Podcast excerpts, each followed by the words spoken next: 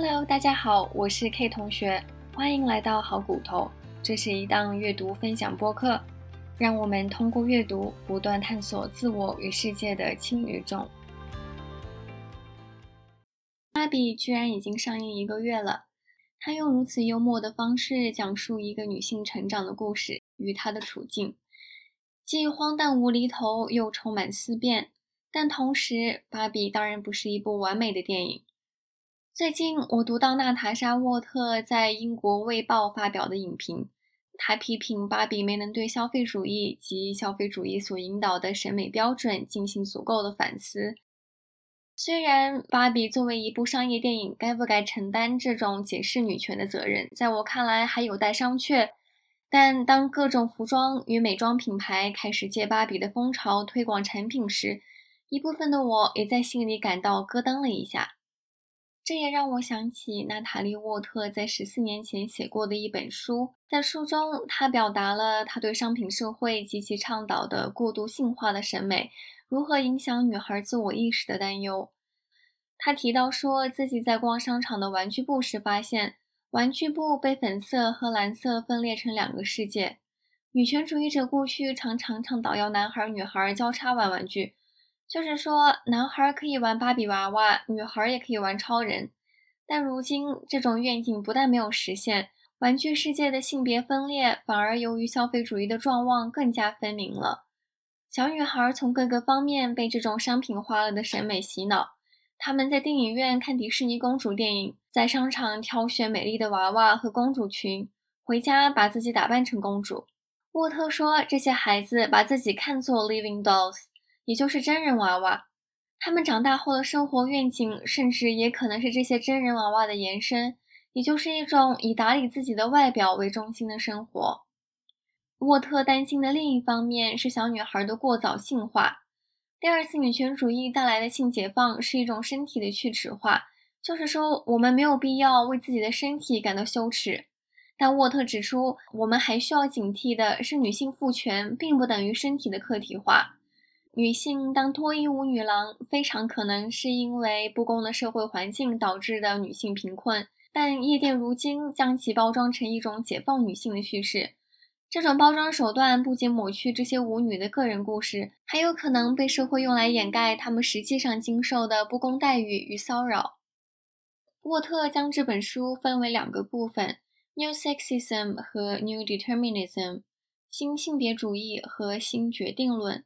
他将第二次女权主义运动以来停滞了的女性革命归因为被消费主义强化了的根植在性别主义文化之下的美丽标准。很多女性主义理论书籍都会提到说，科技与社会的发展让生物性不再能够决定人的价值，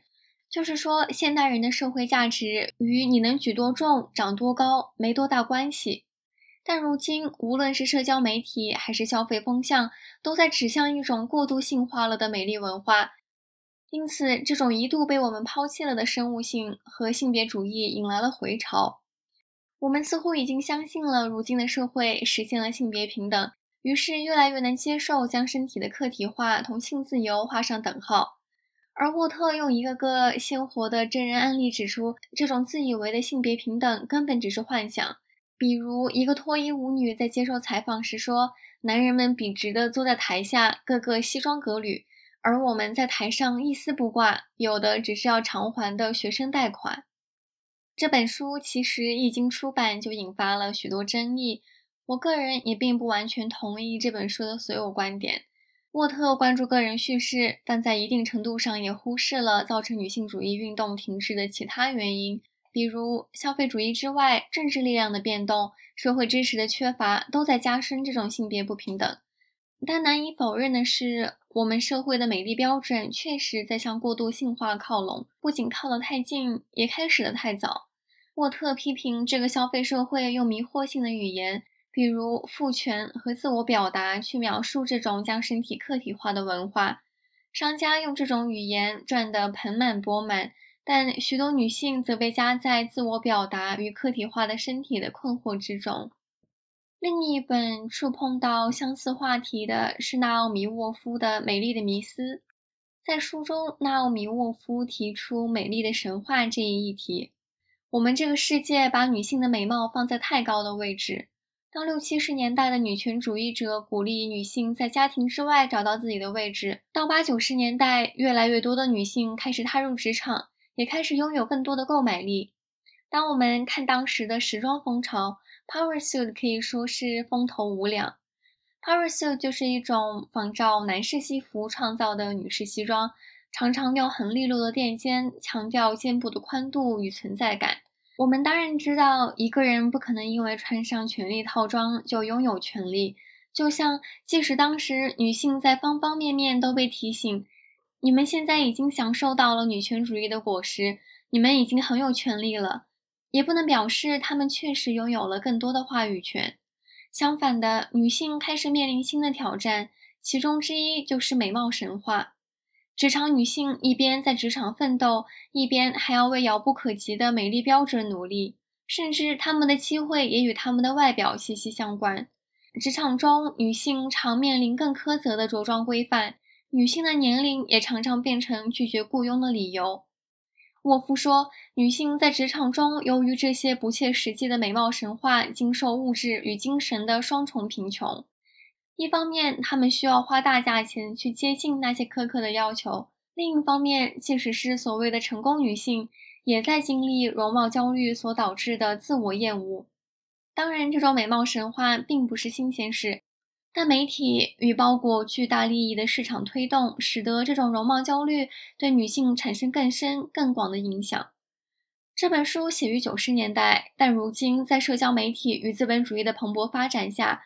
这种美貌神话与容貌焦虑对我们的影响则更是无孔不入。虽然令人沮丧，但有句话说 Pick your battles， 这个世界上有太多事情要做，有太多事情要反抗，要求普通人去反抗一切，实在有些不切实际。那么，我们作为对父权制、对美丽标准不满的个人，可以选择我们自己的战场。比如，同样是质疑美丽标准的女权主义者，第二期节目中介绍到的罗珊·盖伊，她的主战场是我们这个社会的肥胖歧视，而第一期节目中介绍到的 Tabitha Carvin 则以自己备受冷眼的追星历程类比女儿对于洋娃娃的热爱，最终决定不去干涉女儿的爱好。接下来想介绍的这本书《Easy Beauty》讲述的则是这个社会如何将身心障碍人士排除在美丽标准之外。Easy Beauty 是哲学教授 Chloé Cooper Jones 今年出版的新书。Cooper Jones 先天骶骨发育不全，这是一种脊柱下部发育异常的罕见疾病。Cooper Jones 在书中描述自己的身体时说，人们会先注意我的身高，我很矮，再来他们会注意我是如何走路的，再来他们会发现我的脚发育不足，并且与我的身体不成比例，我的脊柱弯曲，并导致我的背部前弓。在这本书的开头， Cooper Jones 与他两位同为哲学系教授的同事在酒吧聊天，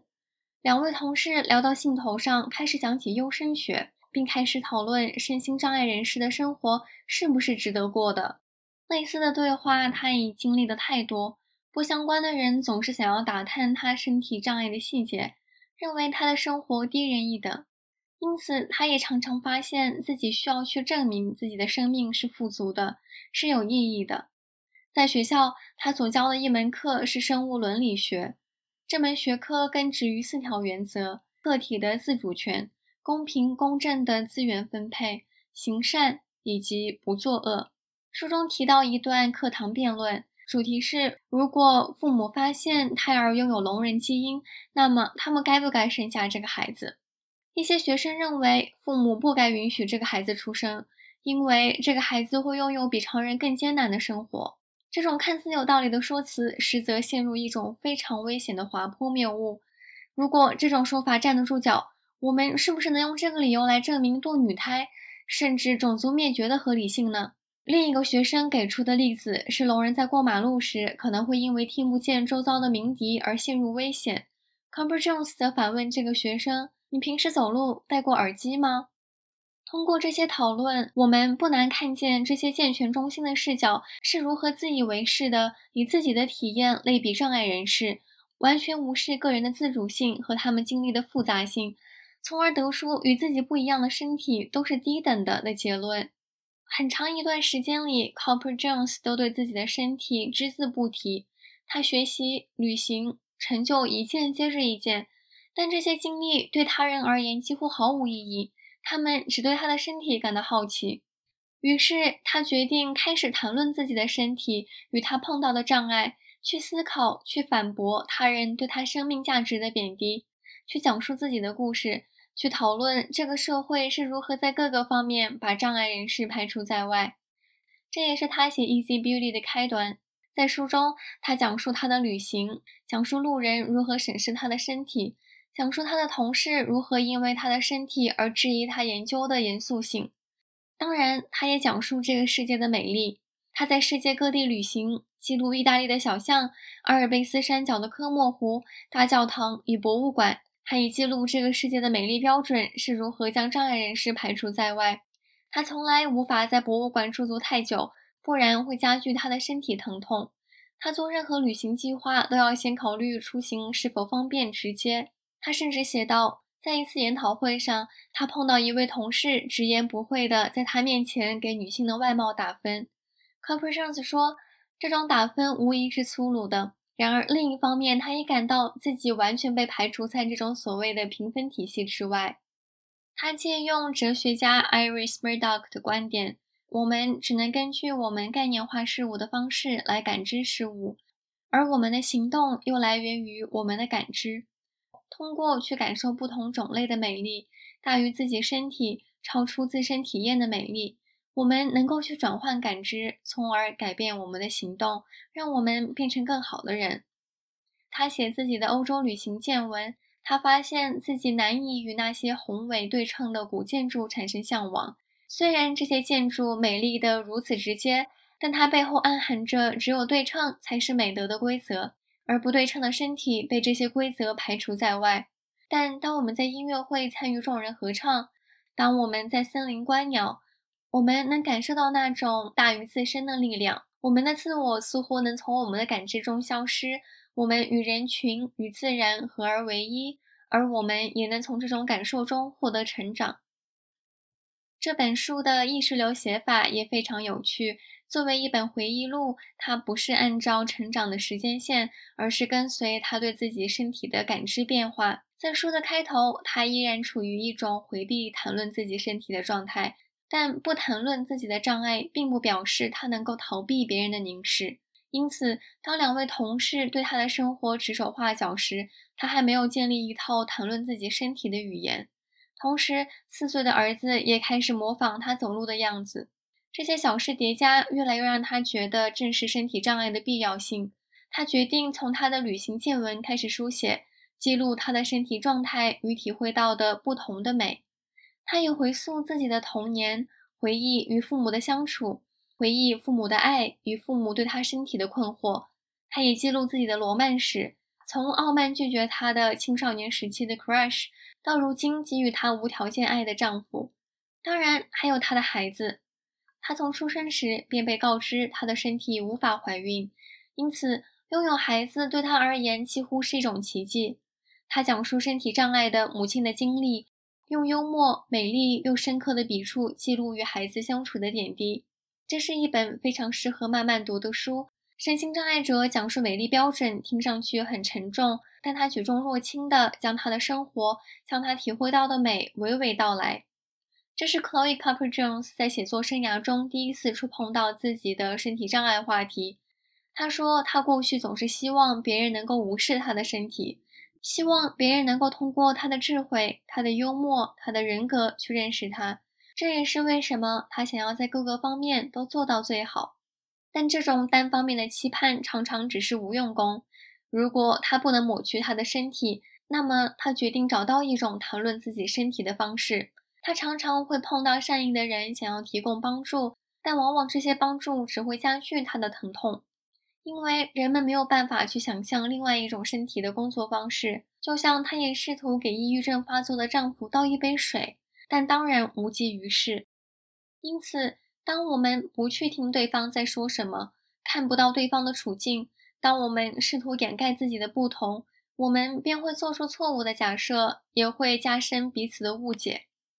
当我们回看这个社会制定的美丽标准，我们会发现它实际上在推崇一种特定的生活方式。资本主义也好，父权制度也好，他们都通过推崇这种生活方式去局限女性的选择，从而获利。虽然生长于这种土壤的我们没有办法对这些影响完全免疫，但至少每个想要反抗的人都能够选择自己的战场与自己的反抗方式。娜塔莎·沃特要我们警惕回潮的性别主义，纳奥米·沃夫鼓励女性认清美貌神话的真相，Chloé Cooper Jones 则要我们重新拿回对美丽的解释权。那么你选择的战场又是什么呢？以上就是本期播客的全部内容，欢迎大家在评论区分享关于美丽标准的书，或者分享你是如何选择自己的战场与自己的反抗方式。感谢收听，下期再见。